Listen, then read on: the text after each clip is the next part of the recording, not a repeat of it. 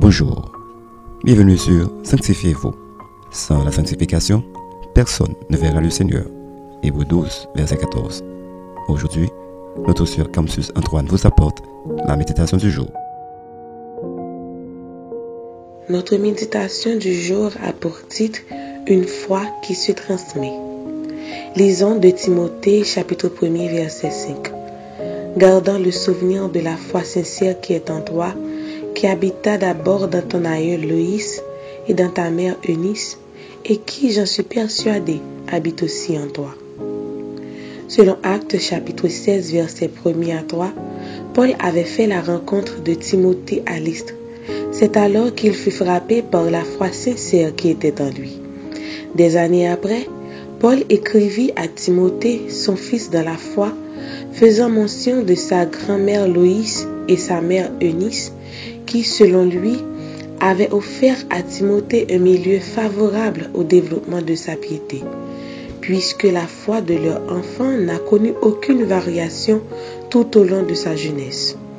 La foi de ces femmes était tellement bien ancrée qu'elles ont fini par laisser leur marque dans la vie de Timothée, qui à son tour allait imprégner la foi des autres membres de sa famille.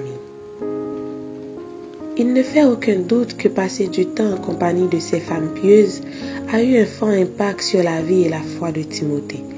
C'est ainsi que l'apôtre le félicite pour avoir suivi son enseignement, sa conduite, son objectif, sa foi, sa patience et de nombreuses autres qualités qu'elles avaient transmises à Timothée. Paul s'est rappelé de la foi de Timothée et du même coup, il a témoigné de l'importance du rôle que ses parents avaient joué dans tout cela, car ces femmes lui avaient appris à observer, à écouter et à faire confiance à Dieu sans jamais douter. Il se peut que vous n'ayez pas eu l'occasion de vivre dans un environnement propice à vous faire grandir dans la foi. Mais cela n'empêche pas que vous pourriez représenter une Loïs ou Eunice pour les membres de votre famille après avoir accepté Christ.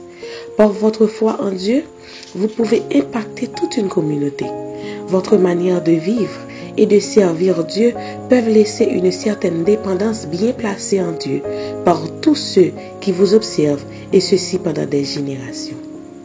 Retenons, passer du temps avec des croyants fidèles renforcera votre propre capacité à faire confiance à Dieu dans diverses situations. Réfléchissons. Avez-vous déjà été sous l'influence de la vie d'une personne de foi? Ne voulez-vous pas être un modèle de foi pour ceux qui vous entourent? Notre conseil pour vous, acceptez de vous laisser influencer par la foi des autres et partagez à votre tour votre foi aux autres. Ainsi, nous aurons à l'avenir des générations bien ancrées dans leur marche avec Dieu. Amen. Prions pour être un modèle de foi. Dieu Tout-Puissant, merci pour ta grâce et ton Saint-Esprit. En ce moment même, Père, nous te demandons de nous accorder la grâce d'être toujours bien entourés, afin que nous aussi nous soyons un modèle de foi pour les autres. C'est au nom de Jésus-Christ que nous t'en prions. Amen. C'était Sanctifiez-vous. Pour tous vos conseils, témoignages ou demandes de prière, écrivez-nous sur sanctifiez-vous arobase gmail point com ou suivez-nous sur Facebook, Twitter, Instagram et sur le web w w w point sanctifiez-vous point org.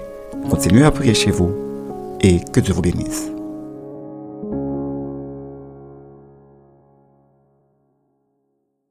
Que personne ne méprise ta jeunesse, non, non. Mais sois un modèle pour l'infidèle, yeah. En parole et en conduite, en charité, en foi et en pureté. Que personne ne méprise ta jeunesse, que personne ne méprise ta jeunesse. Que personne ne méprise ta jeunesse, non, non. Mais sois un modèle pour les fidèles, yeah.